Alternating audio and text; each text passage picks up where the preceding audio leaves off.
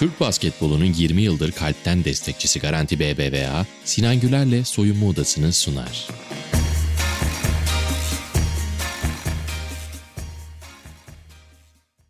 Soyunma Odası'na hoş geldiniz. Bugün özel bir bölüm çekeceğiz. Geçtiğimiz sezon boyunca olimpiyatlara hazırlanan sporcularla sohbet ettik ve ilk sezonda yaptığımız gibi Cem Pektoru ile beraber bu sporcularla yaptığımız konuşmalar üzerinden ufak değerlendirmelerle olimpiyatlara kendimizi hazırlıyor olacağız. Cem merhaba nasılsın? İyiyim Sinan. Hoş buldum soyunma odasına. hoş bulduk. Hep beraber hoş bulduk. Ya esasında bu sezon için çok zorlandığımız bir dönem oldu. Çünkü hı hı. farklı sporlardan insanlarla konuşmaya çalıştığımız noktada gerçekten herkesin takvimi birbirinden bağımsız ve onları denk getirmek, onun üstüne kendi sezonumun denk geldiği şeyleri düşünmek zorlayıcı oldu. Ve, ve bütün yani takım sporları da bundan çok etkilendi ama bireysel sporlarda pandemi etkisiyle çok fazla takvim şaşması ve çok fazla müsabaka ertelenmesi oldu. Yani sözleştiğimiz kayıtları da çok ötelemek durumunda kaldık ama yani Tokyo'ya şu an bu kayıt sırasında bir haftadan az bir süre kaldı ve kafilemizden aslında 6 farklı disiplinden 6 öne çıkan sporcuyu konuk ettik ve bu bölümün de zaten biraz amacı o. Hepsi çok farklı yerlere yani olimpik sporcu olma mefhumunu çok iyi bence tahlil edecek elimizde malzemelerde oldu. Yani özünde baktığında 108 tane sporcuyla Tokyo'ya gidiyoruz. Hı hı. Herhalde spor tarihimizin en iddialı ekipleriyle de gittiğimizi söyleyebiliriz. Yani jimnastik özeline baktığımızda işte kadın voleybol takımına baktığımızda güreş her zaman için bizim ön planda tuttuğumuz bir spor dalı olimpiyatlarda ve yani her sporcunun kendi hikayesini biraz ayrı gözlerle görebilmek tabii ki de güzel oldu. Gönül isterdi ki tabii ki de her sporcuyla konuşabilelim. Ama özellikle... 108 bölüm çekemeyeceğimiz için.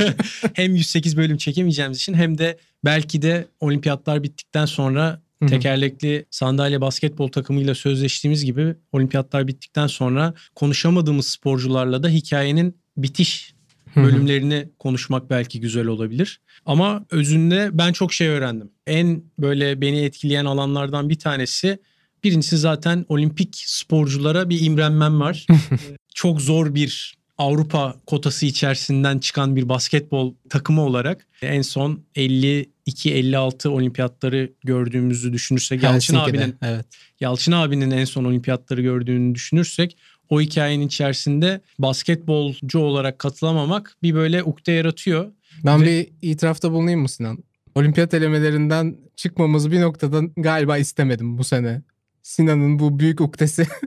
ben de özellikle maçları izlerken hem böyle acayip heyecanlandım takım arkadaşlarım için ve jenerasyon için hem de böyle ya inşallah giderler modundaydım. Yani tabii ki de tabii sporcu ki. için onun kıskançlığı yani basketbol takım bugün gitse gerçekten ne kadar kıskanacağımı şey yapamam ama o kıskançlığın içerisinde çok da büyük bir gurur olurdu. Geçen gün Uluslararası Antrenörler Semineri sırasında hı hı. Oğuz'la bunun biraz geyini yaptık. Bir panelde konuk olmuştuk. Oğuz Savaş'la şey dedim yani ben en sonunda yani evet biz erkek basketbol takımı olarak Avrupa'dan gitmesi çok zor. Hı hı kendi kendime böyle olimpiyatı görebilmek adına ne yapabilirim diye düşündüğünde ikinci bir alternatif tabii ki de yönetici olarak antrenör olarak gitmek bir şey ama hı hı. ikinci bir alternatif de halen aktif kariyerim devam ediyorken 3'e 3 basketbol tarafında çıktı. Bugün baktığında özellikle Amerikan basketbol takımlarında hani ana takıma giremeyenler, o Dream Team'ler seviyesine Hı-hı. giremeyenleri genellikle 3'e 3 tarafına bir şekilde kanalize ediyorlar. Kadın basketbol takımında da Kelsey Plum 3'e 3 takımında mücadele edecek olimpiyatlarda. Kendimce böyle bir en azından öyle bir motivasyon şu an hala buluyorum. Daha bırakmamışken belki bir sonraki olimpiyatlarda Paris'te 3'e 3 basketbol takımında olmak nasıl bir şey olur diye düşünmüyor değilim. Ben tabii şaka yollu söylüyorum ama bu sezon boyunca o kadar hani dile getirdiğimiz bir şey oldu ki sen birçok konukla bu olimpiyat uktesinden bahsettiğin için içindeki hakikaten garip bir tesadüf olacaktı ama bir de yani Kanada'nın Çekya'ya elenmesiyle gerçekten düşündüğümüzden daha yakın olabilir o olimpiyat bileti noktasına da girdiğimiz 3-4 saatlik bir şey var ya Yunanistan başından önce. Orada biraz böyle ikircikli anlar yaşamıştım. Bence bunun Umarım. konusunu ama parke gıcırtısına saklayalım. Sizin programa geldiğimde daha da detaylı konuşuruz. Çok konuşacak da şey var o tarafta çünkü. Yani 3x3 basketbol kariyerinde başarılar. o zaman benim muhteleri bir kenara bırakıp sporcularla olan sohbetlerimize başlayalım. İlk Emre Sakçı ile konuştuk. Hı hı. Yüzmede madalya umuduyla yola çıkmış bir sporcu ve hikayenin içerisinde kendi yarattığı hikayesinin içerisinde bölüm boyunca göreceğimiz bir sürü benzerlikler var. Bireysel sporcunun yaşadığı zorluklar, Türkiye'de spor imkanlarına diğer branşlara bakış açısı ve orada belki birden fazla defa amatör kelimesini kullanıyor olacağız ama Hı hı. esasında bizim karşılaştığımız en önemli konu bu sporcuların kendi bireysel mücadelelerini verirken nasıl bir ekiple çalıştıkları ve kendilerini büyütmek için nasıl desteklere ihtiyaç duydukları. Bir diğer benzerlik de belki de diğer sporcularla da gördüğümüz çocukluktan beri bir adanmışlık var Hı hı. sporun içerisinde, kendi branşların içerisine. Emre ile benim benzerlik kurduğum taraflar biraz benim kuzenimle aynı dönemde o sporu yapmış olmalarından denk gelerek bildiğim hikayelerden yola çıkıyor. Yüzme gerçekten bireysel spor olmasının yanında yalnız bir spor. Çünkü suya giriyorsun hiçbir ses yok. Taraftar desteği, izleyici desteği alabileceğin bir ortam yok ve Emre aslında buradaki mücadelesini çok iyi şekilde anlatıyor. Biraz tenise benziyor aslında. İlk sezon Çağla'yla da bu yalnızlık yani orada biraz daha fiziksel mesafede insanlar var ama Hı hı. antrenörle iletişim kuramaması ve o kortta gerçekten rakip file ve sen varsın sadece durumu. Yüzmede aslında onun daha da ekstrem bir Kesinlikle. Hali var. Yani orada artık iyice o tünel vizyonu olmuş ve sadece yüzdüğün mesafeyi görüyorsun. Sadece yapman gerekene konsantresin ve bugünlerde en çok konuşulan şeylerden bir tanesi kendi iç sesinle yalnızsın. Başka ekstradan direktif alabileceğin ve kendi motivasyonu kendi bulmak zorundasın. Hı hı. Emre bunu çok iyi şekilde anlatıyor. Hem kendini keşfetmesinden bahsediyor hem bireysel olarak bunları yaparken etrafında ailesi başta olmak üzere kimlerin nasıl destek verdiğini çok iyi şekilde anlatıyor. Bir de özünde kendi zaten anlattığı haliyle şey ama özünde de mutlu biri. Hı hı. Hani sporu yapabildiği için mutlu biri, olimpiyat mücadelesi verebildiği için mutlu biri. Bunlardan da saklanmıyor oluşu belki de yaşadığımız dönemin içerisinde sporcunun bir soğuk, mesafeli bir duruşunun yanında farklı bir ortam yaratıyor. Yani o onu gördüğümü hatırladım şu anda konuşurken. Hı hı. Yani o güler yüzlülüğü ve o enerjisini hatırladım konuşurken. Ki yani yüzmede daha nadir görülen bir şey sanki. Yani bilmiyorum belki şeyin de etkisi var. Bu bisiklette de biraz var. Yani baktığında uzaktan bütün yüzücüler ya ayırt etmesi zor bir şeyleri var ya. Hı hı. Hani ekipmandan dolayı ve suya girdiklerinde de öyle. Çok hani kişiselleştiremiyorsun belki. Kişisel bir bağ kurmakta Phelps'le de Thorpe'la da işte Van Hogenband'la da hep onu yaşadık sanki. Ama Emre ile konuştuğunda gerçekten çok mutlu biri olduğunu görüyorsun ve çok kendinin bilincinde biri. Yani bu 7 bölümde olimpiyatla ilgili yaptığımız herhalde ağırladığımız en genç sporcuydu. 97 doğumlu. Hı hı. 23 yaşında Tokyo'ya giderken. Ve yani ben çok sıkıldım gerçekten bu Z kuşağı kodlarına soktuğumuz şeylerden ve hani bu narratif çok hor kullanılan birçok şey gibi. Bunun da biraz içi boşaltıldı ama gerçekten hep yani ilk sezonda da bunu konuştuk ya yeni bir sporcu profilinden bahsettik. Onun izlerini Emre'de de görebiliyorum yani hatta beni biraz şeye götürdü. Daha önce Basketbol Süper Ligi ile ilgili bir röportaj serisi yapmıştım 3-4 sene önce. 2000-2001 doğumlu sporcularla biraz daha iddialı bir isimle 100 yılın çocukları ama tabii ki bu şey anlamında yani 100 yılın getirdiği çocuklar tam 2000'e denk düştüğü için böyle bir Fransız yeni dalgası referansıyla da birlikte. Orada senin de o dönem takım arkadaşın olan Ergi Tırpancı'yı konuk etmiştim ilk bölümde. Sonra da Mert Akay'ı konuk etmiştim hatta. İkisi de beni çok farklı açılardan şaşırtmıştı. Yani belki hani ilk kez Ergi bana böyle 40 dakika 45 dakikalık bir röportaj vardı. Birebir Ataşehir'de buluştuk oturduk her şeyi konuşalım dedik. Sağ dışında konuştuk. Sadece hani kendi hikayesi değil spora bakışı ve biraz daha böyle soyutlayıcı bir şekilde anlatması için onu biraz böyle köşelere sıkıştırdım belki ama o da gerçekten buna çok iyi bir reaksiyon verdi ve hakikaten beklemediğim kadar ya yani böyle ülke için umutla ayrıldım demeyeyim ama bir yandan Fenerbahçe'de bir Euroleague takımında ve o jenerasyondan çıkan işte altyapıdan BGL takımından çıkan iki oyuncudan biriydi galiba Ekrem'le birlikte. Yani çok önemli spot ışığının altında. Büyük bir camia ondan beklentiler içinde ama orada olmayı hak ettiğini biliyor. Neleri iyi yaptığını biliyor. Sporda onu oraya taşıyan şeyleri biliyor ama iyi yaptığı şeyleri iyi yapma düzeyinin genel yani büyük resimde yine o kelimeden de biraz soğudum ama çok ayırdığında kendinin ve yapabileceklerinin yapamayacaklarının ve ister istemez insan o yıllarına dönüyor ve ben hani bu kadar farkında değildim. Bazen kendimi ben her şeyi çok iyi başarıyorum. Hayatım bundan sonra müthiş gidecek çünkü hani bugüne kadarki bütün sınavlardan hani hayat sınavlarından iyi geçtim. Durumuna girdiğim çok o bağlamı kopardığım ve kendimi olduğumdan iyi gördüğüm zamanlar da oluyordu. Sonra bir başarısızlıkla da bu sefer tamamen o özgüven kaybını hissettiğim de oluyordu ama Daha sonra da işte Mert Akay'la konuştuk.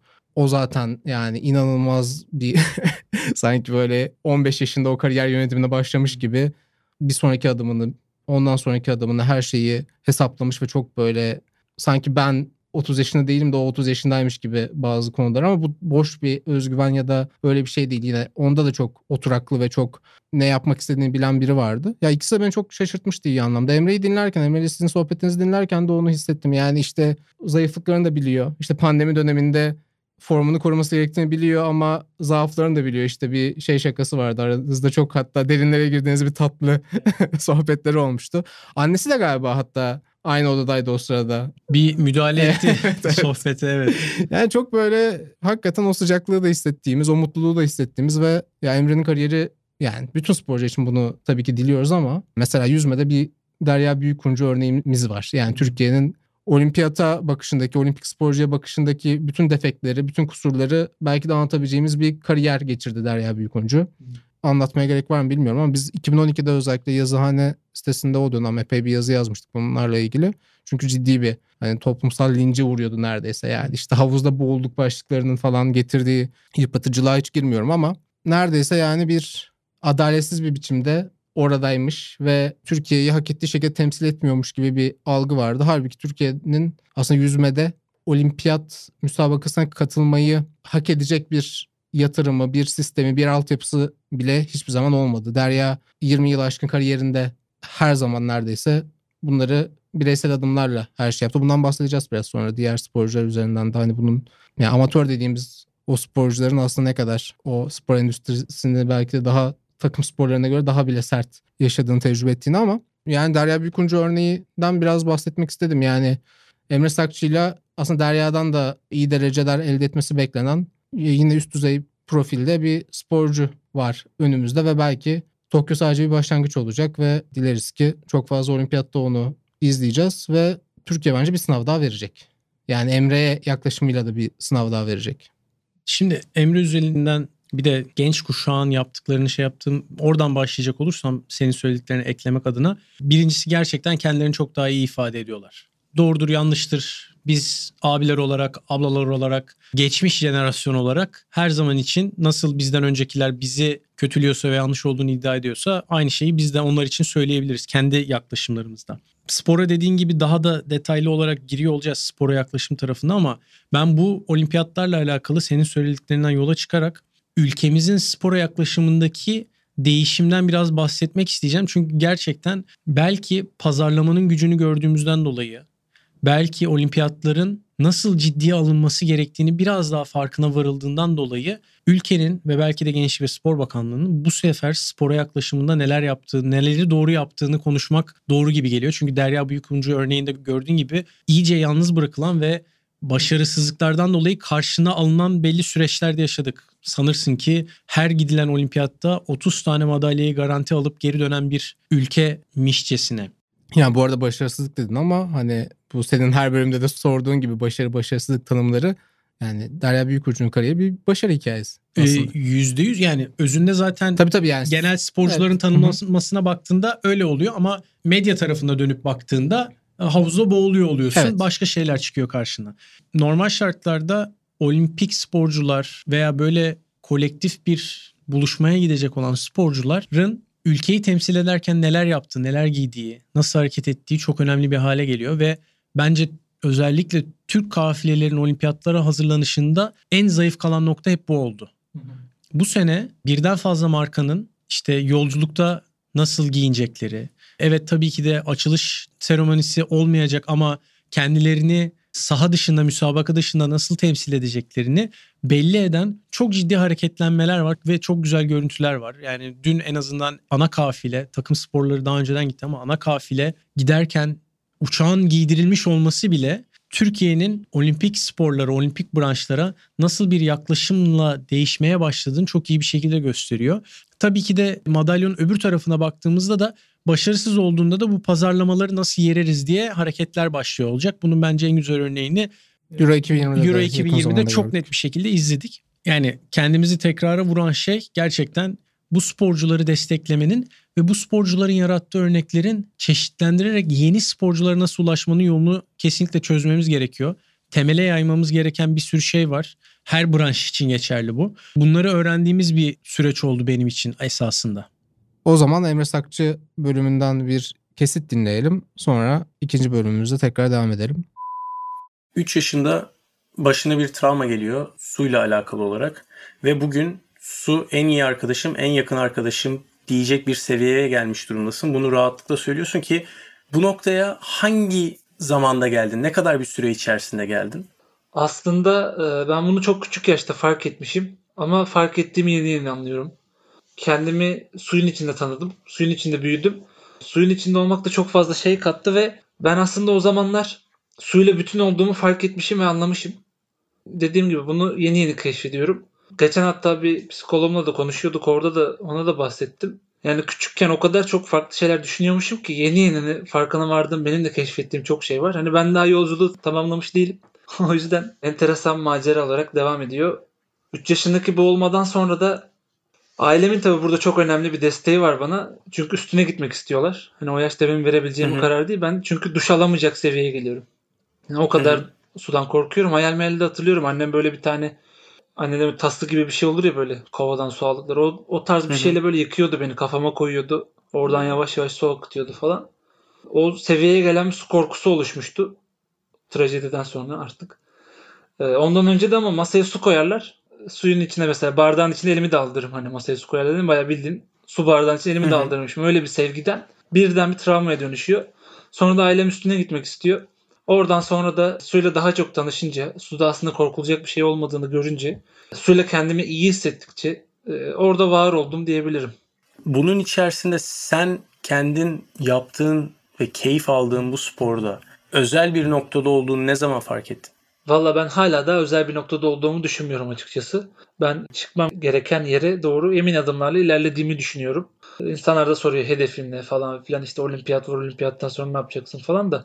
İnsanlar yine çok somut bakıyor olaya bence. O yüzden biraz o şeyi kaçırıyorlar. Benim hedefim benim vücudumun fiziksel olarak ve mental olarak sınırlarına ve doruklarına ulaşmak. Yani benim kariyerim o zaman bir anlamına ulaşmış olacak o zaman ben tamam diyeceğim. İnşallah Allah nasip eder de o günleri görebilirim. Ve ben şuna da inanıyorum. Vücudumun bir sınırı yok. Aslında hiçbir insanın yok da. Hani insanın ona biraz inanması lazım. Ben de ona inanıyorum. Benim de amacım o. Hedefim o. O doğrultuda yürüyorum yani. Emre'yi dinledik Sinan. İkinci bölümde de jimnastik takımımızdan aslında yine bize çok fazla umut aşılayan Türkiye'nin de çok fazla bir jimnastik geleneğinden söz edemiyoruz. Yakın zamanda bir başka seri yapmıştık bir podcast serisi Olimpik Miras adında.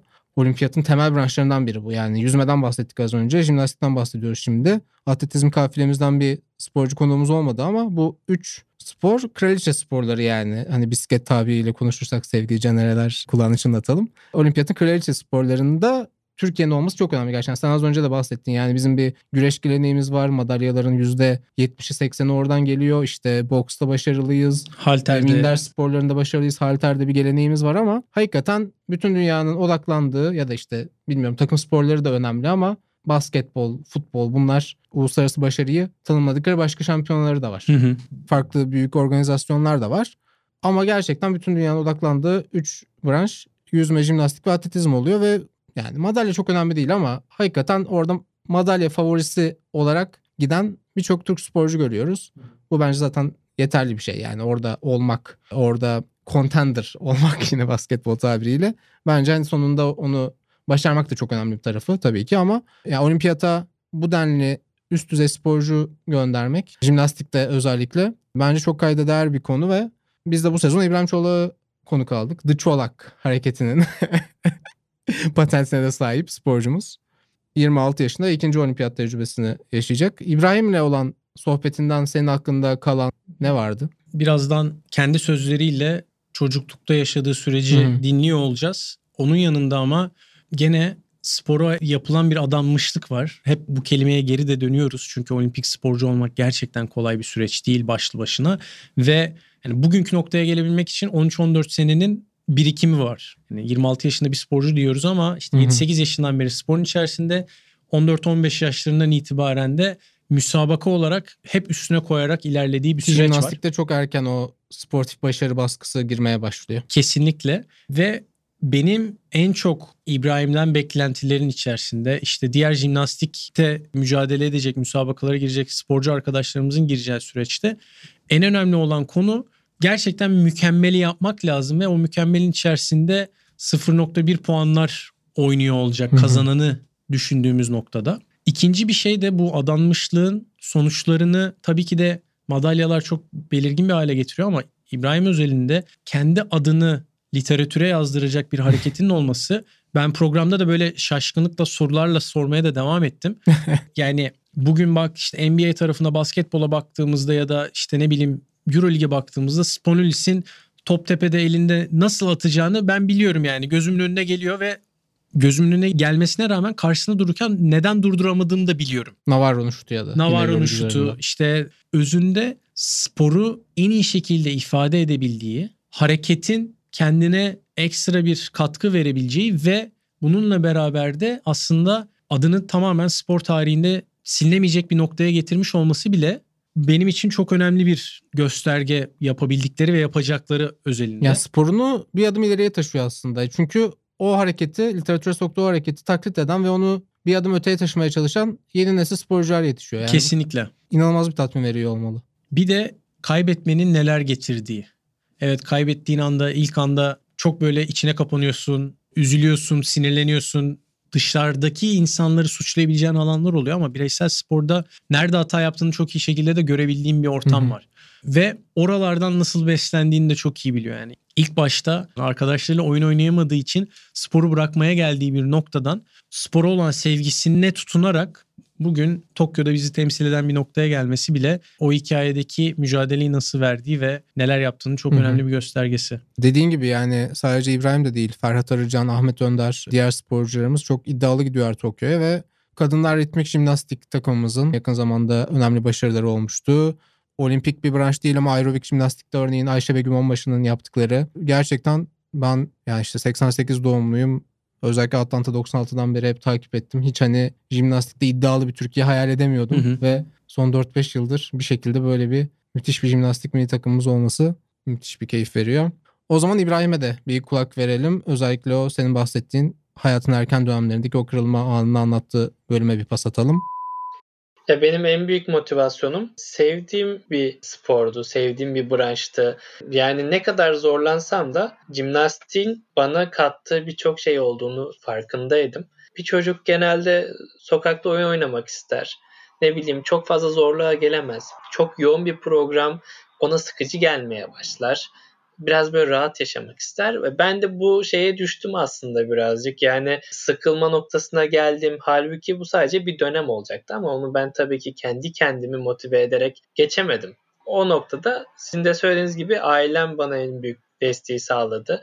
Antrenörlerim mümkün olduğu kadar hep yanımda oldular ve o dönemi ben onların sayesinde böyle atlatabildim. Zaten sonrasında yaşım büyüdükçe bazı şeylerin farkına varmaya başladım. Kendime büyük hedefler koymaya başladım ve o hedeflere doğru gittiğim yolda aldığım her madalya bana birer motivasyon oldu.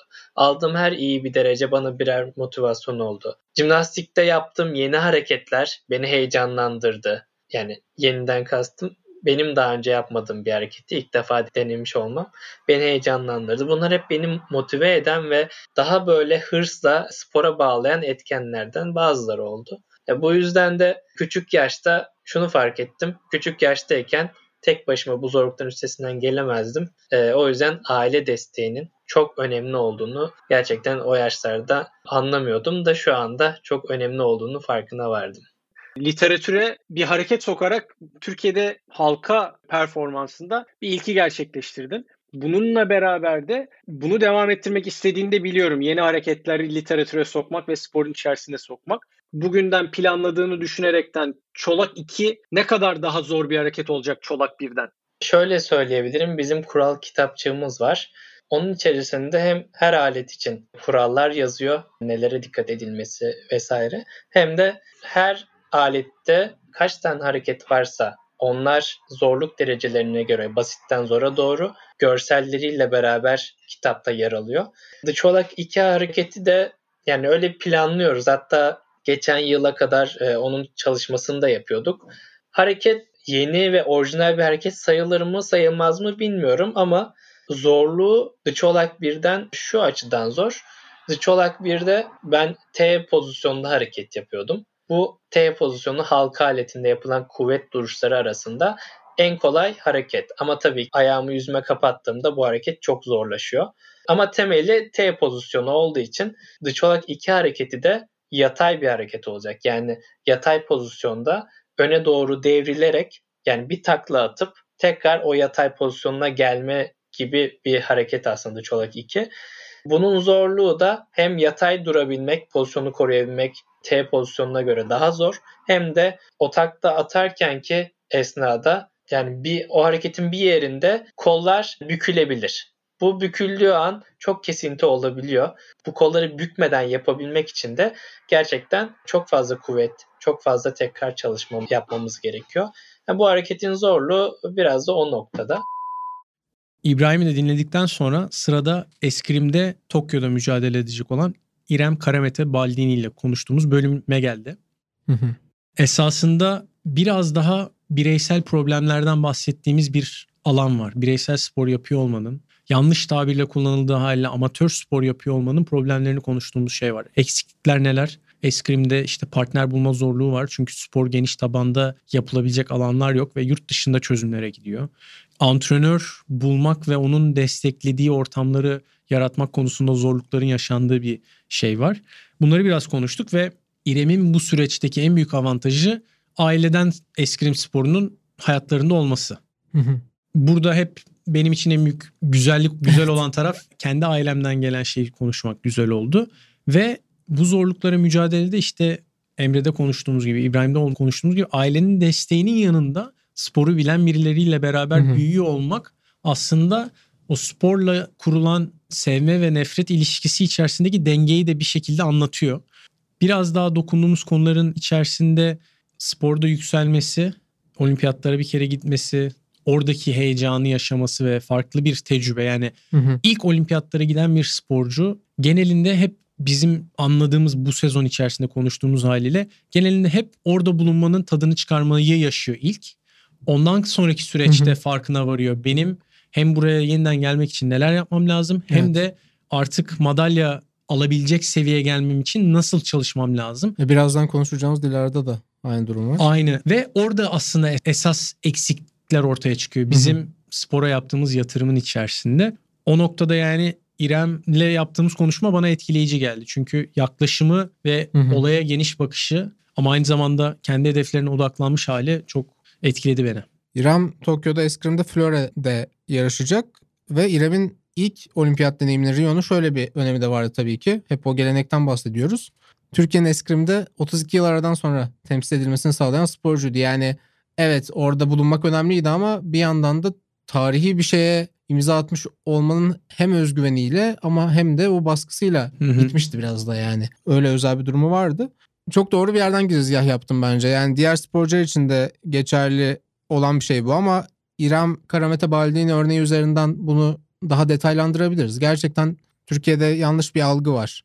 Olimpik sporcular, amatör sporcular. Yani bunun sebebi aslında terminolojik olarak futbol dışındaki tüm federasyonların aslında amatör sporlar kapsamında geçmesi bir şekilde Türkiye geleneğinde ve işte amatör branşlar olarak. Bu tabii ki bir tür tahkir içeriyor ama ya kimden dinlemiştim bunu hatırlamıyorum. Ermal bile olabilir ya da üst düzey sporculuk yapıp sonra idari bir rolle kariyer sonrası sürecine başlayan birisiydi. Sportif direktörlük ya da o tür bir süreçte.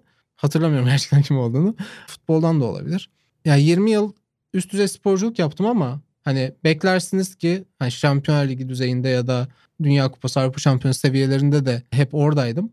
Hani benden bütün işleyişle ilgili süreçlerle ilgili çok bilgi düzeyimin yüksek olduğunu düşünürsünüz ve başladığımda da hani herhangi bir profesyonele göre çok 1-0 önde başladım. Hatta 3-0 önde başladığımı düşünebilirsiniz ama hani ben o kadar o az önce bahsettiğim tunnel vision aslında o zona girmek. Ben sporcuyken bu işin arkasındaki süreçlerin bu kadar komplike olduğunu, bu idare süreçleri genelde hani farkına varmıyordum. Yani birileri gereğini yapıyordu benim için. Yani takım sporlarında hep o oluyor. Yani sana şurada kamp yapıyoruz diyorlar. İşte bugün maç günü şurada toplanıyoruz diyorlar ama sen o yan faktörlerle ilgili kafa yormak zorunda değilsin. Ama Hı hı. dediğin gibi yani İrem örneğinde Türkiye'de müsabık bir sporcu bulmak, onun kompetisyon seviyesinde bir sporcu bulmak zor antrenman yapıcı.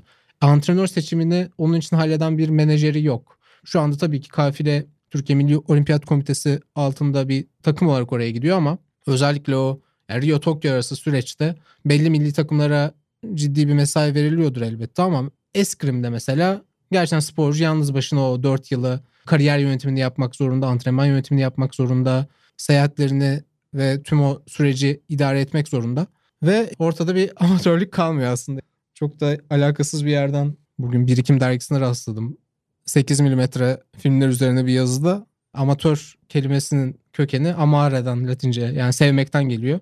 Burada da yazar Ege Beransel Roland Barthes'a bir atıfta bulunmuştu. Yani seven yine seven ısrarlı bir sevme edimi diyor. Yani amatörlük bunu karşılayan, bunu imleyen bir kelime ve az önce İrem'de de hani sevgi nefret durumundan da bahsettin. O yüzden de bence güzel geldi ama amatörlük torbasına sokup da hani bu işleri işte profesyonel spor var bir de amatör olimpik sporlar var dediğinde ister istemez dediğin gibi hani biz ancak o giydirilmiş uçağı 2020'de görüyoruz. Eğer öyle bir noktadan başlarsak orijinimiz o olursa. Ben o yüzden bu amatör kelimesinin biraz tehlikeli olduğunu ve biraz olimpik sporlar dememiz ya da bunların da gerçekten bir profesyonel kariyerleri var. Olimpiyat bunun sadece bir halkası. Bu bilince varmamız gerektiğini de düşünüyorum. Belki hani olimpik sporlar demek de belki yine çok doğru da olmayabilir ama bu terminolojiye bence kafa yormak gerekiyor.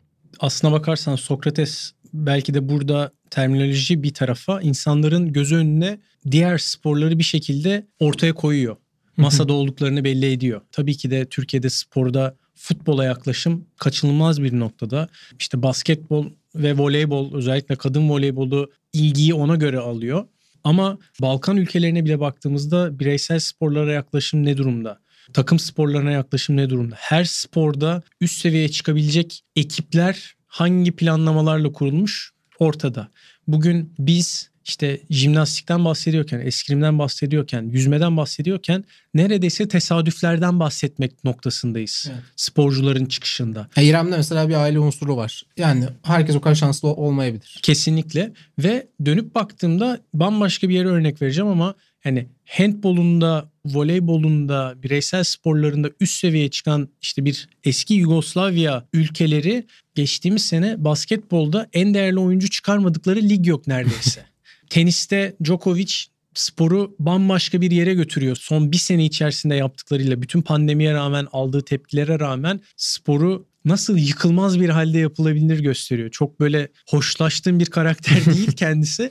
Diğerlerini de takip ettiğim süreç içerisinde ama yaptığı şeyi takdir etmeden de duramıyorum özünde. Eskrime dönersek ve İrem'in sohbetine dönersek o mücadeleyi gerçekten yapabilmek adına Türkiye'deki eksikleri ve ihtiyaçları çok iyi analiz etmek lazım. Bütün sporcular dediğin gibi süreci benzer bir şekilde yaşıyor.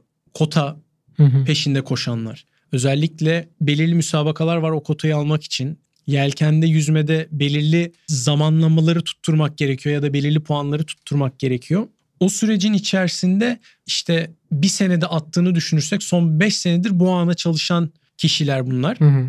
Ve dönüp baktığında ne olacak? Tokyo Olimpiyatları bitecek ve geldiklerinde bir sonraki olimpiyat için neler yapabilirler ve onu o 4 senelik plan başlıyor olacak. Sürelerde kayma var mı bilmiyorum ama 3 senelik de olabilir bu süreç. Evet, bir anda kısalmış olacak. 2024'de çalışmaya başlıyor olacaklar. Hı-hı. Ve kendi vizyonları, kendi yapabileceklerinin yanında ülkedeki sporun yayılma ihtiyacının içerisinde hangi problemleri çözebilecekler çok belli değil gibi geliyor bana. Umuyorum ki gösterdikleri başarılar bu yatırımları da arkasında getirir. Çünkü Türkiye'de genelde öyle oluyor.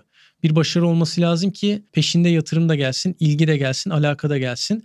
Onların devamlılığını sağlayabilmek adına sporcular nasıl başarının tanımını materyal şeylerden uzaklaştırıyorlarsa olaya bakış açımızda da o materyalden uzaklaşmamız gerekiyor. Genel geniş kapsamda ve seni sevmediğin halde büyük resme baktığımızda. o zaman İrem'e bir kulak verip sohbetimize devam edelim. Benim Türkiye'deki en büyük eksikliğim hani kendi e, hikayemden örnek verecek olursam partner yetersizliğiydi. Partnerim yoktu benim. Benim en büyük eksikliğim oydu. Dolayısıyla şu anda başka bir antrenörle çalışıyorum. Eskiden bir Rus antrenörüm vardı. 2016 Rio Olimpiyatlarına onunla birlikte hazırlandım. partner yerine hep ondan ders alarak eksiği kapatmaya çalıştım. Benim yurt dışındaki sporculardan en büyük farkım partner yetersizliği. O kadar çok müsabaka ve maç yapıyorlar ki yurt dışındaki sporcular. Örneğin mesela bir İtalyan İtalya takımına girebiliyorsa zaten yurt dışındaki birçok Avrupa ve Dünya Şampiyonası'na hazır olmuş oluyor. Benim için aynı durum söz konusu değildi. Ben tabii bu açığımı kapatmak için çok fazla yurt dışında kampa katıldım. Çok fazla bir de fedakarlık oldu bu. Çünkü aileden uzak, arkadaşlardan uzak, okuldan uzak. O yaştayken kolay değildi benim için. Çok büyük bir zorluktu. İkincisi önümde çok fazla örnek yoktu. Yine İtalya'dan örnek vereyim çünkü burada yaşadığım için örnekleri çok daha somut bir şekilde görebiliyorum. Çok fazla şampiyon var, çok fazla iyi sporcu var. Burada ikinciysen hatırlanmıyorsun. Gerçekten birinci olman gerekiyor. Şu anda antrenman yaptığım kulüp bir şampiyonlar kulübü. Yani görüyorsun zaten küçük çocuklar hep o büyük sporcuları izleyerek antrenmanlarını tamamlıyorlar. Hep onları hayal ederek. E, benim önümde örnek yoktu. Dolayısıyla sporculuk hayatımın belli bir süresini birazcık donuk geçirdiğimi düşünüyorum. Özellikle yıldızlar ve gençler kategorisinde. Daha farklı olabilirdim. Sistem birazcık geç geldi. Bu tarz şeyler oldu. Ya tabii ki de eskimci bir aileden, eskimci bir aileden değil de bunu hep söylüyorum. Ailem eskrimci olduğu için değil ama spor kültürünü almış bir aileden geliyorum. Ben eskrim yapmasaydım, başka bir spor yapsaydım da doğru yönetildim diyeyim. Doğru doğru ellere verildim. Doğru bir şekilde sporculuk hayatım emin adımlarla ilerledi yani. Şimdi yine suya dönüyoruz. Dilara ile beraber rüzgar sörfünde başlayacağız. Yine kendi tünel vizyonum içerisinde uzak kaldığım şeylerden belki de işte denesem mi yapsam mı merak ettiğim sporlardan bir tanesi ki yani Dilara ile yaptığım sohbet içerisinde de kızımın farklı branşları deneyebileceği imkanları düşündüğümde rüzgar sörfünü deneme ihtimali böyle heyecanlandırıyor onu izleme tarafı. Kayıt öncesi sonrasında tüyolar almış gibisin. E, sonrasında aldım ne zaman başlayabileceğine dair ve en yakın zamanda bir araya geleceğimiz bir şey olacak olimpiyatlar sonrasında. Özünde baktığında yine biraz böyle aile mücadelesi, babanın ilk antrenör olma hikayesi ve bireysel ihtiyaçlardan doğan bir kulüpleşme var burada. Hı hı. Çeşmealtı Windsurf Kulübü. Evet ve kendi hikayesini yaratırken aslında o hikayenin etrafında neler katabileceğini ve kimlere nasıl destek olabileceğini görmüş bir sporcuyla sohbet ettik burada bireysel sporcu olmanın yanında doğru insanlarla bir arada olmanın öneminde konuştuğumuz bir bölüm oldu. Enteresandı çünkü gerçekten sporun ihtiyaçları nedir çok farkında değiliz. Senin biraz önce bahsettiğin gibi neleri rayına oturtması lazım ki sporu en iyi şekilde yapabilsin ve onun için aslında ihtiyacı olan kişiler kimler? Biraz daha ekipleşmiş, erken yaşta ekipleşmiş bir sporcu var aynı zamanda Dilara'da. Hı hı. Onu gördük ve yine ilk olarak Rio'da sahneye çıkıyor. Olimpik bir sporcu olma noktasına geliyor. Ardından oradaki heyecanı ve doğruları yanlışları burada Tokyo'da nasıl kanalize edeceğini çok net bir şekilde takip edeceğimiz bir sohbet oldu. Tabii Rio'ya gittiğinde 20 yaşındaydı henüz. Gerçekten o tam olarak hani o olimpiyat havasını soluma motivasyonuyla gittiği açıktı. Ya tabii ki bir kompetitif itki vardır içeriden gelen ama şu an 25 yaşında biraz daha dediğin gibi. Ya bir de orada ne var biliyor musun? Yani şimdi fark ettim yaşları söyledikçe daha da şey oluyor. Yani hı hı çok genç yaşlardaki sporcuların olimpiyatlara giriyor olması bizim için şöyle bir avantaj. Yani umuyorum ki sürdürebilir bir şekilde kendi kariyerlerine katmaya devam edebilirler ve önümüzdeki Tokyo dahil 3 olimpiyatta bu sporcuları görebiliriz ve bu sporcuların yaptıkları aslında nasıl bir yayılıma girdiği çok önemli bir hale gelecek. Hı hı. Yani yine burada biraz işin medya ve yatırım tarafına çekiyor olacağım konuyu ama hani bugün baktığımızda ben çok heyecanlıyım ki televizyonu açacağım ve bu sporcuları ve diğer bütün sporcularımızı izleyecek ortamı bulabiliyoruz. Ama senin de dediğin gibi olimpiyatlar bittiğinde aslında bir anda izlenebilecek kanallar azalıyor direkt. ve bizim o hikayeleri takip edebiliyor olmamız lazım bir şekilde. Biz bugün buradayken bunu en iyi şekilde yapanlardan biriyiz. O küçük bir balonun içerisindeyiz. İkincisi bu hikayelerin anlatışına da destek oluyor olmamız lazım gibi geliyor ki yine bulunduğumuz balon içerisinde bunu daha iyi yapan bir ortam yok diye düşünüyorum. Vallahi tevazu çok öne çıkan taraflarımızdan biri değil diyeceğim ama bu konuda gerçekten yani şey değil sadece Sokrates Podcast değil. Dergi tarafında da yani işte şu an bir önümüzde olimpiyat özel sayısı duruyor ama hakikaten Sokrates bu sporları çok klişe tabirle 4 yılda bir hatırlayan medya kuruluşlarından biri değil. Hı hı. Her sene biz bu sporcuların hikayelerine kulak veriyoruz. Onlara platform vermeye çalışıyoruz olabildiğince. Bu da devam edecektir diye düşünüyorum. Dilara'da benim özellikle yani tabii ki bu seviyedeki bütün sporcular için geçerli. Şu an karşımda oturan sporcuda da geçerlidir ama acı eşiği üzerine konuştuğumuz bölüm çok benim için yani çok anlayamadığımız da bir şey yani. Ve tabii ki sıradan faniler olarak diyeyim. O benim mesela özellikle altını çizdiğim bir şeymiş. Ama dediğin gibi mesela sponsorluk çok önemli bir şey yelkende ve bunu kovalamaları gerekiyor. Alican için de bu geçerli. Yelken ve rüzgar sörfünde bu geçerli. Buradan bence Alican'a bir noktada pas atabiliriz. Çünkü dediğin gibi o kulüpleşme, takım oluşturma konusunda o da çok erken adımlar atmış ve şu anda da yani kariyerinin o biraz daha 88 doğumlu benimle yaşıt artık geri verme o yelken geleneğin oluşması için neler yapabiliriz konusunda geri vermeye de başlayan biri. Alican'a geçmeden önce acı eşiğiyle alakalı bir ekleme yapmak doğru geldi bana. Çünkü bütün konuştuğumuz sporcularda da hem zihinsel hem fiziksel bir rehabilitasyon sürecine denk geldiğimiz alanlar var. Çünkü hepsi artık birkaç ay kala müsabakaya, olimpiyatlara en son rutin bakımlarını yaptığı bir ortam vardı. Bu çok önemli. Çünkü sporcunun gerçekten yani en büyük sahneye çıktığı ortamda fiziksel olarak ve zihinsel olarak en hazır olması gereken bir dönem var ve hepsinde bu farkındalığı dinleyebiliyor olmak farklı alanların içerisinde gerçekten hoştu ve yani bugün de ben işte kendim 16. sezonuma hazırlanıyorum ve ağrı eşiğimin nerelerde olduğu, nelere dikkat etmem gerektiğini eskiden belki işte şu problemi var, A problemi var ve A problemini böyle çözerim. O zaten o hazırlık beni diğer her şeye de şey yapıyordu. Şu an sayfa dolusu problemin içerisinde neler yapılır, neler yapılmamalı, nasıl kendimi fiziksel olarak hazırlamalıyım ki zihinsel motivasyonum ve özgüvenim sağlamlaşsın bir noktada. O süreçleri yaşadıkça da o acı eşiğinin yanında o mücadelenin hem zorluklarını hem de ne kadar keyif verici bir şey olduğunu hatırladım ve hepsinin gösterdiği özverinin ne kadar önemli olduğunu, müsabaka dışındaki özverinin ne kadar önemli olduğunu da hatırlamak lazım. Şimdi biz yelken parkurunda yarışıyoruz ve bu bir yarış yaklaşık 25-30 dakika sürüyor. Hı. Günde 3 yarış yapıyoruz ve yarış araları 10 dakika kadar maksimum bir süre. Ve bu mesela bir yarış 25-30 dakika full tempo. Yani mesela böyle bir koşu yarışı gibi, triatlon yarışı gibi düşünülebilir. Gerçekten çok ciddi efor sarf ettiğimiz ve denizde böyle 3-4 saat kaldığımız, karaya hiç dönmediğimiz bir spor çok ciddi kondisyon, kuvvet gerektiriyor. Rüzgar bilgisi gerektiriyor. Strateji oluşturmanız gerekiyor. Rüzgarı çok iyi takip etmeniz gerekiyor. Bence bayağı zor bir olimpik bir branş diyebilirim. çok fazla değişken var çünkü. Çok fazla değişkenle uğraşıyoruz. Acı eşiğini nereye kadar zorlayabiliyorsun bu noktada? Yani nedir senin gerçekçi şekilde ya bugün olmuyor işte ben daha fazla buna bu acıya dayanamayacağım yer nedir? Söyleyebileceğim bir şey var mı?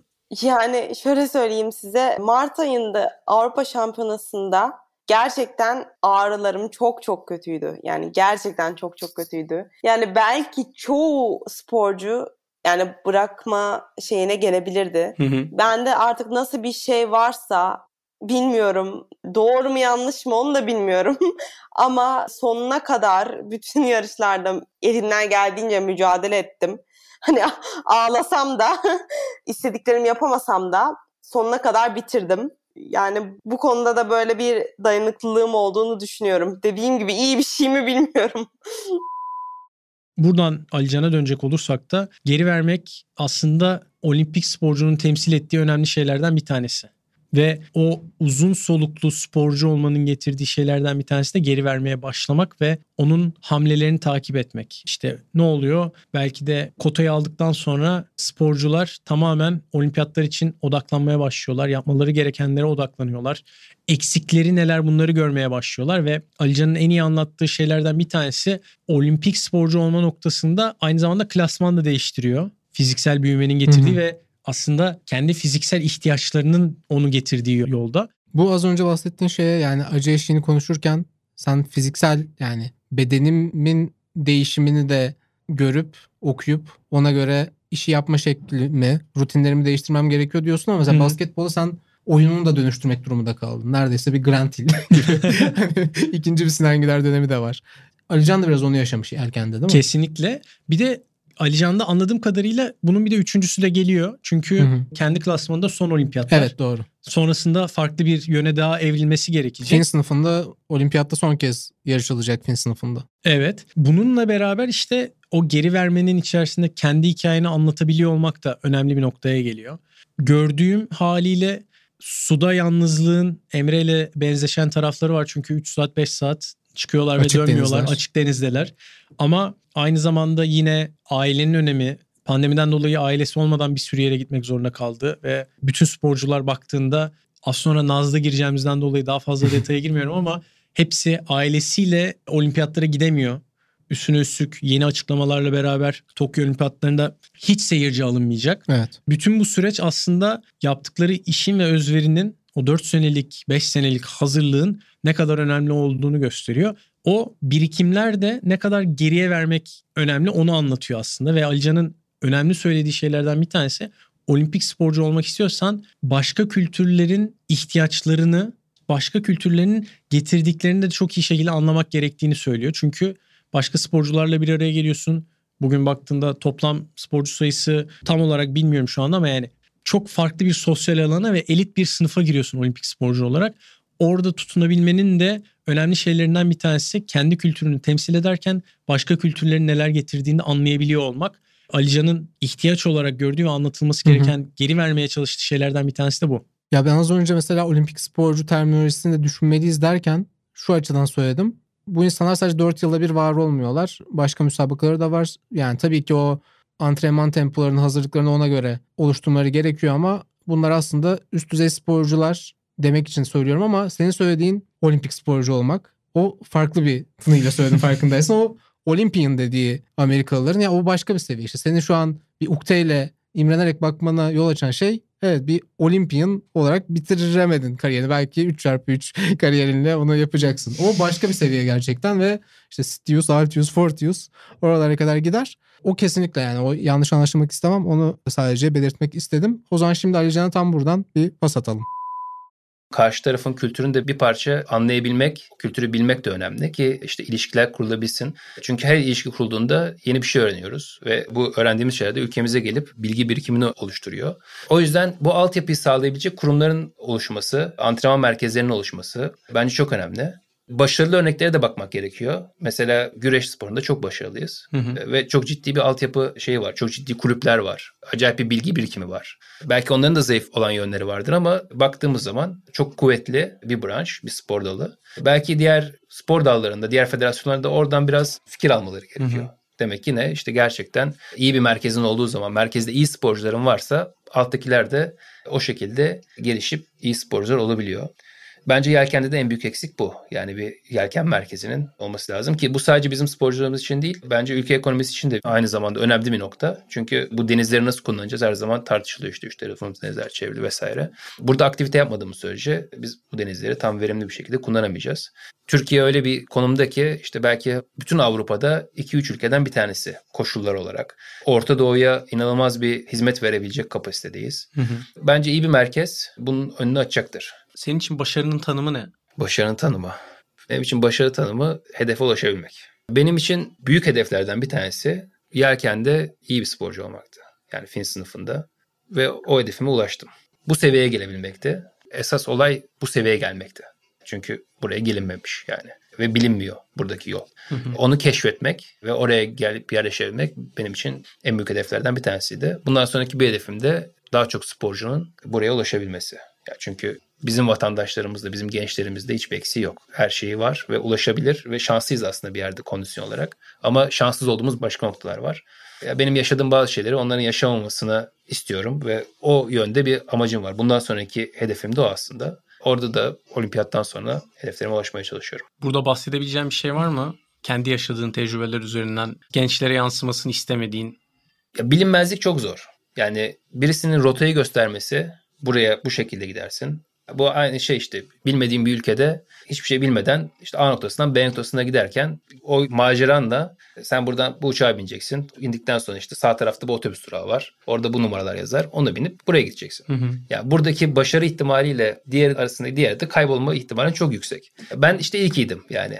Hiç bilmediğim bir yerde, hiç kimsenin bir şey söylemediği bir şekilde bir yere ulaşmaya çalışıyordum yani. Oyundan örnek verecek olursak Age of Empires'da haritayı açan sensin aslında. gibi evet aynen. Aynen. Yani orada tabii birçok şey yaşanıyor. İşte hayal kırıklıkları olabilir. Diğer sporculardan kendini kötü görüyorsun sonuçta. Hı hı. Başarısız görüyorsun o hissiyatı yaşamak. Halbuki sen başarısız değilsin yani. Sistem başarısız. Ama o bütün başarısızlıklar sana yükleniyor veya sen kendi içinde yaşıyorsun. Veya işte para bulma problemi yani. Yanındaki sporcunun birçok şeyi varken senin olmaması. Bunların hepsi büyük hayal kırıklıkları yani. Ve bizim gençlerimiz. Çünkü bunu çok küçük yaştan yaşamaya başlıyoruz. Hı hı. Senin başarısının sonucu gelen şeyler değil bunlar. Sen daha adımını attığın zaman ilk adımını 13 yaşındaki genç, 14 yaşındaki genç bu farkla karşılaşıyor. Ben bizim gençlerimizin bunu yaşamamasını istiyorum. Birazdan tabii ki de son haliyle Paralimpik Olimpiyatları da geçeceğiz ama normal olimpiyatlarda bir takım sporuyla esas sezonumuzu bitiriyor olabiliriz. Naz'la sohbet gerçekten birincisi bana çok daha farklı bir yakınlık var. Tanıştığımız bir sporcu olduğu için. İkincisi takım sporu olarak da ortak noktaları daha tanıdık geldiği için. Çünkü bireysel sporlarda hep böyle eksiklikleri tahmin edip tam olarak benim de sporu öğrenmeye çalıştığım süreçler oldu. Ama Naz'la gerçekten yani normal bir sohbet ediyormuş havasında ve problemleri zaten bildiğimizden ve çok da konuşma şey duymadığımızdan Hı hı. dolayı olimpik alanda nelerin aslında eksik kaldığı ve Tokyo Evet. ve pandeminin etkilerinin neler olduğu bu süreçte konuşma fırsatı yakaladık. Biz zaten 12 bölümdür Naz'ı hep ne zaman alsak dediğimiz bir konuktu. O yüzden beklediğimizde de devam bir bölüm oldu yani dinleyici olarak söylüyorum Hı hı. bunu. Başka bölümlerde yaparız belki Naz'la. Ya valla Naz'la şeyde konuştuk yani bittiğinde ne olabilir şeklinde. Çünkü konuşacak konuları da düşündüğünde Hı hı. aslında eksik kalan şeyler kesinlikle kaldı. Ve ben Naz ve Cenk'le de aslında bir sohbet ortamı yaratmak ve o dengeyi konuşmak çok istiyorum. Biraz Hı hı. konuda girdik konuşurken ama aslında bütün bugünkü konuşmalarımız içerisinde de geri vermeye geldiğimizde de Evet. gerçekten bunu en aktif şekilde yapan sporculardan bir tanesi. Yanlış değilsem 4 ya da 5 sene oluyor ilk kitabını çıkardığında Hı hı. ve tamamen çocukların spora başlamasına yönelik bir hamleyle yola çıktı ve bunun nereye dönüşebileceğini dinlemek ve fark etmek de aslında güzel oldu. Yine sporcu bir aileden geliyor olmanın avantajları, dezavantajlarını konuştuğumuz alanlar, oradaki bugün benim gördüğüm ve farklı gözlükle bakabildiğim haliyle anne dengesi nasıl oluyor sporculukta, baba dengesi nasıl oluyor sporculukta bunları konuşabileceğimiz bir ortam oldu. Bir de az önce Ali Can'da bahsettiğin gibi yani bir anne sporcu olarak oraya gidiyor ama bir yandan da Tokyo 2020'ye özgü koşullardan ötürü Pamir'den de ailesinden de uzak bir şekilde oraya gitmek durumunda. Bu şekilde o mental baskıyla mücadele etmek ve orada yer almanın daha da hani o yeni bir katman ekleyeceğinden de çok güzel bahsetti. Ve yani mental baskı dediği noktada aslında kendi sporculuğunu tanımlarken Hı hı. taktığı şapkaların çok farkında. Yani evet sporcu olarak forma giyiyoruz. Milli formayı temsil etme, milli takımları temsil etmek, ülkemizi temsil edecek noktalara geliyoruz. Ama işte çocukken Eczacıbaşı'yla ilk defa Evet. ana pasör olarak 15 yaşında sahaya çıktığı Naz'ı da hatırlıyor. Milli takımla ilk girdiği formanın getirdiği sorumluluğu ve önemi hatırlıyor. Anne babasının sporcu olarak temsil ettiği kendi ailesini temsil eden bir sporcu olarak anları hatırlıyor. Ve belki de şu anki en önemli haliyle Pamir'in annesi olarak bu sporu hala devam ettirmenin getirdiği sorumlulukları nasıl aslında sahaya yansıtabildiğini hatırlatıyor. Bir de benim her zaman önemli olduğunu düşündüğüm bir diğer konu da kadın voleybol takımının Türk spor adına yaptıkları. Kendi sporlarını geliştirirken bugün sporun içerisindeki eşitsizlik ortamında Hı bir sürü bahsettiğimiz şeyin içerisinde takım sporları arasında en başarılı sporumuz. Ya sadece spor için değil bence toplum için yaptıkları da çok önemli. Ve bunu toplum için yaptıklarıyla da çok güzel destekliyorlar. Çok doğru söyledin. Bu noktada onların yarattığı umut ışığı gerçekten ben erkek bir sporcu olarak onların liderliklerini takip edebilirim anca. Bu bana müthiş bir gurur veriyor. Naz'la da bunu konuşurken çok dokunmamış olsak bile toplumsal bir etki alanı Hı hı. olarak çok doğru yerlerde konuştuğumuzu söyleyebilirim. Soyunma Odası serisine ek olarak bu arada ben diğer serilerimizden birinden bir tavsiye yapayım yeri gelmişken. geçen sene pandeminin ilk dönemlerinde, ilk karantina döneminde yine kadın voleybol milli takımımızın başarılı liberosu Simge Aköz'ü konuk etmiştik. Acil serviste İnan Özdemir'le yaptıkları sohbet. Kadın voleybol milli takımının toplumsal rolüyle ilgili ve bütün o takımın üyelerinin de o farkındalıkla oraya gittiğiyle ilgili çok dikkate değer açıklamaları olmuştu. O podcast'i de önereyim burada. Ve tabii ki Naz bölümümüze de buradan pas atabiliriz. Pandemi sebebiyle olimpiyatlar tamamen bubble formatında gerçekleşiyor ve yurt dışından hiçbir seyirci Japonya'ya kabul edilmeyecek. Onun dışında sporcular zaten olimpiyat köyünden dışarı çıkamayacaklar. Olimpiyat öncesi kısımda da biz Fukaya'da kısa süreli bir kamp yapma şansı elde edeceğiz. Orada da bubble'daymışız. Ben orada belki bubble'da değilizdir en azından bir iki tur atarız diye düşünüp umutlanıyordum ama yok orada da çıkma şansımız yokmuş dışarıya. Belirtilen ilk başta bize hiç kimsenin dışarıdan alınmayacağıydı. Yani çocuk, bebek, eş, dost, akraba kim olursa olsun. Ama bu geçtiğimiz iki hafta içinde bir tane Kanadalı basketbolcu iki ya da üç aylık bebeği yeni doğum yapmış. Hem antrenman yapıyor hem de emziriyor. Instagram'a bir video çekip koydu. Dedik yani ben bir olimpik atlet olmakla emziren bir anne olmak arasında seçim yapmak istemiyorum dedi. Ben ikisini de yapmak istiyorum dedi. Onun dışında bir tane daha Amerikalı bir atlet bir tane vakıf kurdu. Bu da Tokyo'da emziren annelerin sütlerinin en kısa sürede evde bıraktıkları bebeklerine ulaşabilmeleri için yapılabilecek şeyler ya da atlet annelerle ilgili gelecekte yapılabilecek projelerle ilgili bir vakıf kurdu. Çok değerli bir şey çünkü bu insanların sesini duyurmalarına çok büyük yardımcı oldu bu vakfın. Sonrasında da geçtiğimiz haftada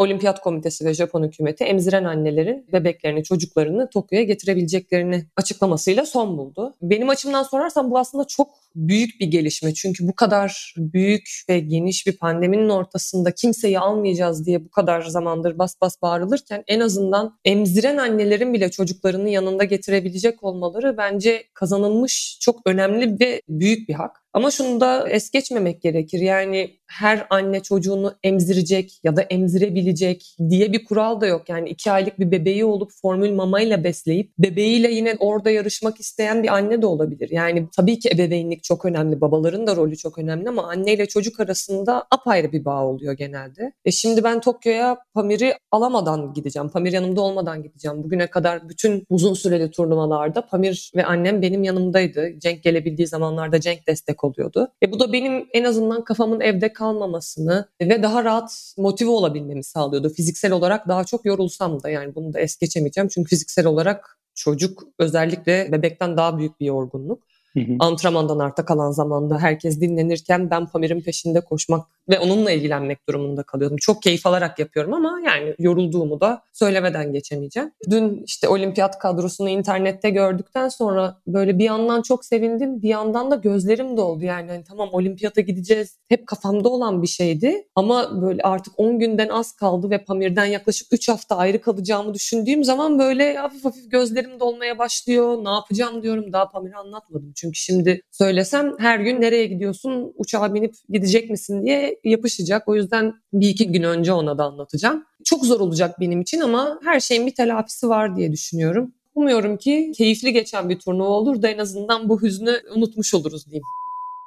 Naz'ı dinledikten sonra son böyle benim fix sorduğum sorularda bağlayacak şekilde bir yaklaşımda bulunmak isterim. Bireysel sporcularda Hı hı. Şarkı ve müzik seçmek çok daha zor bir hale geliyor anladığım kadarıyla. Özellikle ben bunu gördüm. Belki aralarında birden fazla şarkıyı ve kendini işine odaklayan şeyi söyleyen İbrahim oldu. Diğerlerinde hep böyle yani aslında yani var ama beni müsabakaya hazırlayan değil gibi Bazıları için hatta bir dikkat dağıtıcı unsur olarak çok da rutinlere sokmadıkları bir şey. İlginç Aynen. bir şekilde. Buradan da tekrardan kadın voleybol takımımıza ve DJ'leri Hande Baladin'e topu atmak gerekebilir. Sonuç olarak takım sporunda birçok sesin olduğu yerde belki de müzik o sesi tekleştiren bir hale getiriyor. O çok önemli ve Naz'la konuşurken benzer durumlarda olduğumuz şöyle bir dönem oldu milli takımlarda özellikle. Bayrak değişiminin olduğu ve o değişimin içerisinde gençlere nasıl bir hikaye paylaşılacağının olduğu. Ben de sana 2010 takımının DJ'yi kimdi diye soracaktım. 2010 takımın DJ'yi muhtemelen Semih'ti. Hmm. Bir de aynı zamanda 2010'da hep böyle sık sık bahsetme fırsatı yakalıyorum bu ara. Yani maçlara giderken özellikle Cem Yılmaz'ı izleme imkanı yakalıyorduk otobüste. O bize farklı bir etki yaratıyordu Ender yani. Arslan bölümünde bahsetmiştiniz doğru. Evet ama şu an böyle kulağıma böyle şey geldi yani DJ Semih diye böyle neler neler söylediğimiz şeklinde. Özünde o takım olgusunu ve voleybolun, kadın voleybolun, Türkiye'de kadın voleybolunun taşıdığı görevi çok güzel bir şekilde yeni jenerasyonlara paslayan bir ekip var orada. Onu da izlemek keyifli oldu kamp ortamında bu kadar senedir beraberliğin içerisinde birbirinizden beslendiğiniz, birbirinizden ilham aldığınız saha içinde olan şeyler var. Bunları zaten konuştuk. Saha dışında hem ikinizin arasındaki ilişki içerisinden birkaç şey belki almak lazım ve takım içerisinde bu spordan beslenme ve aslında sporu destekleyen konulardan da beslenecek ortamları bulma şeyinde neler var hayatınızda, neler konuşuyorsunuz ya da neleri merak ediyorsunuz? Bir kere sağ içinde Özgür abiyle aynı dili konuşan insanlarız basketbol olarak. Ee, birbirimizi gerçekten yani bakıştan daha öte derler ya bakışınca anlaşıyorlar diye çok daha başka. Yani benim nefes alışverişimden benim o pozisyonda içeri gireceğimi anlıyor Özgür abi. Screen yapmadan mesela direkt topu indirebiliyor. Onu hissedebiliyor. Ben de onun o pası bana verip yani kaşını oynatmasından anlıyorum. Saçının telinden o pası bana indirebileceğini. Sağ içinde böyle bir ilişkimiz var ama sağ dışında bence çok başka insanlarız.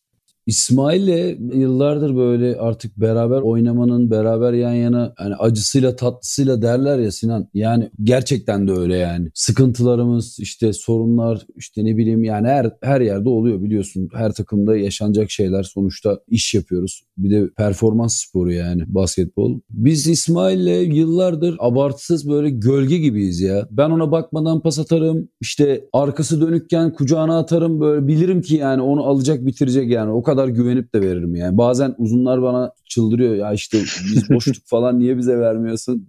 Daha garantisi var falan diyor. Dalga geçiyorum yani. Özellikle yurt dışında inanılmaz derecede milli takım düzeyinde işte ne bileyim ya da Şampiyonlar Ligi'nde şudur budur e, bizim oyunumuzu bir türlü çözemiyorlar. Yani bize inanılmaz derecede önlem almaya çalışıyorlar. Yani bir şekilde biz hep onu kırıyoruz. Yani işte İsmail biraz önce dedi ya aynı dili konuşuyoruz diye. Gerçekten de öyle. Yani onun nereye gideceğini, ne yapacağını öyle bir şey ki e, ben sorumluluk almayı çok seven bir insanım. Yani sahanın içinde hiç hocanın dediği şey yapmıyorum mesela. İşte kendi kafama göre bir oyun çiziyorum. İşte kaşımızda gözümüzde dedik ya İsmail biraz önce. Gerçekten de bir anda oyun çıkartıyoruz yani. Ya herkes böyle kalıyor. Bir anda İsmail turnikeye atmış işte biz savunmaya dönüyoruz falan oluyorlar. Böyle herkes böyle birbirine bakıyor. Ya hocalar da artık bıraktı. Ne haliniz varsa görün diyor resmen yani.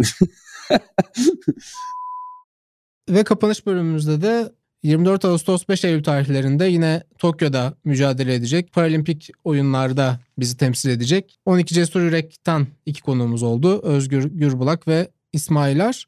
Bölüme geçmeden tabii şu hatırlatmayı da yapalım. İlk sezondan farklı olarak ikinci sezon bir destekçimiz de vardı. Zaten 20 yıldır Türk basketbolunun destekçisi olan senin de kariyerin boyunca A milli takım 12 dev adam markası altında çokça işbirliği yaptın. Garanti BBVA bize öncelikle Basketbol Gençler Ligi kapsamında serimizin bu sezonun sponsoruydu. Onlara da tekrar bir teşekkür etmiş olalım. Ve 12 Cesur Yüreğe geçelim. Ben açıkçası bu kayıttan hemen bir gün önce kaydedildiği için dinleyemedim. Senden dinleyeceğim sadece Özgür ve İsmail. Valla yani Özgür ile İsmail ile sohbetimiz bir kere kesinlikle kısa kaldı. Kamptalar. Kamptaki teknik şartlarla beraber çok kolay bir bölüm olmadı. Furkan'la beraber bunun zorluklarını çok güzel şekilde yaşadık. Birincisi orada yani İsmail'in yardımları çok önemliydi. Koşturduğu iki ayrı bilgisayarda yapmaya çalıştıkları beraber. İkincisi Naz'la yaptığımız bölüme benzer o milli takımın kemikleşmiş kadrosunun içerisindeki kardeşliği, takımdaşlığı çok net bir şekilde gördüğümüz bir ortam vardı. Hatta böyle kamp ortamına belli atıflarda bulunduk. Hem yayın sırasında hem de yayın öncesinde bir noktada kamp ortamını böyle ufak bir özleme var kendi Hı-hı. içimde. Ama aynı zamanda da kamp ortamının ne kadar zorlayıcı ve özveri barındıran bir şey olduğunu hatırladım. Onların yaşadıklarını düşündüğümde. Yani bir de çok bu sene takım sporları için çok yoğun bir sezonun üzerine gelen bir de olimpik takvim olunca yani mesela kadın voleybol milli takımımızla ve Naz'la mesela bölümümüzün bu kadar gecikmesinin sebebi de oydu. Sezon bitti ve hemen Milli Uluslar Ligi'nde oynamaya başladılar. Hemen başka bir turnuvaya geçtiler ve üçüncü turnuvalarını falan oynuyorlar. Ve bu arada yani Naz'la konuşurken takvimi belirlemeye çalıştığımız anda şey de vardı.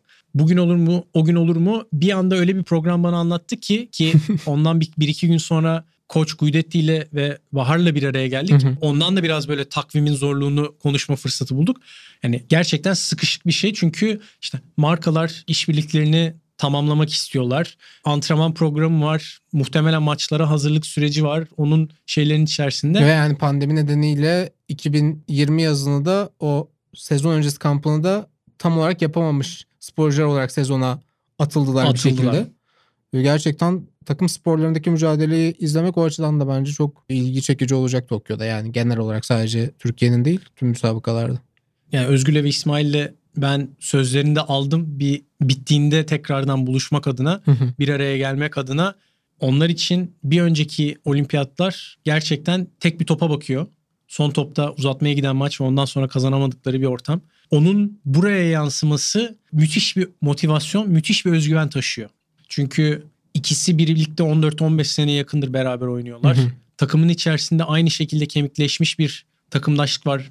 Rakipler ve bir araya gelmenin getirdiği hallerle ama Özgür'le İsmail sahaya çıktıklarında birbirlerinin neyi ne zaman yapacağını çok farkında bir duruşları var ve bu umuyorum ki onları madalya yolunda çok farklı bir ortam sağlayacak.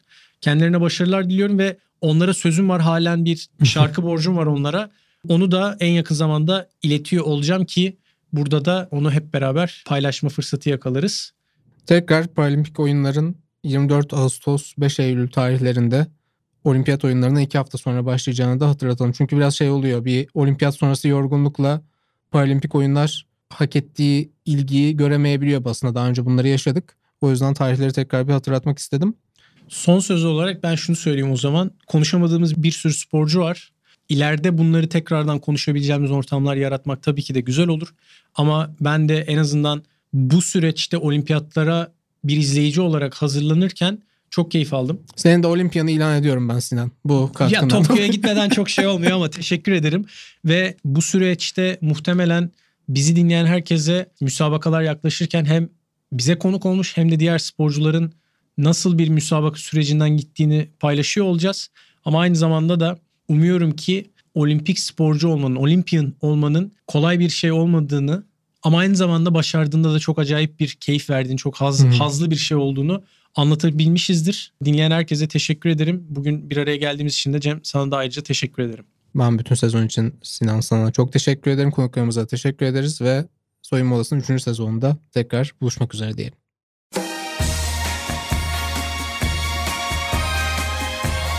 Türk basketbolunun 20 yıldır kalpten destekçisi Garanti BBVA, Sinan Güler'le soyunma odasını sundu.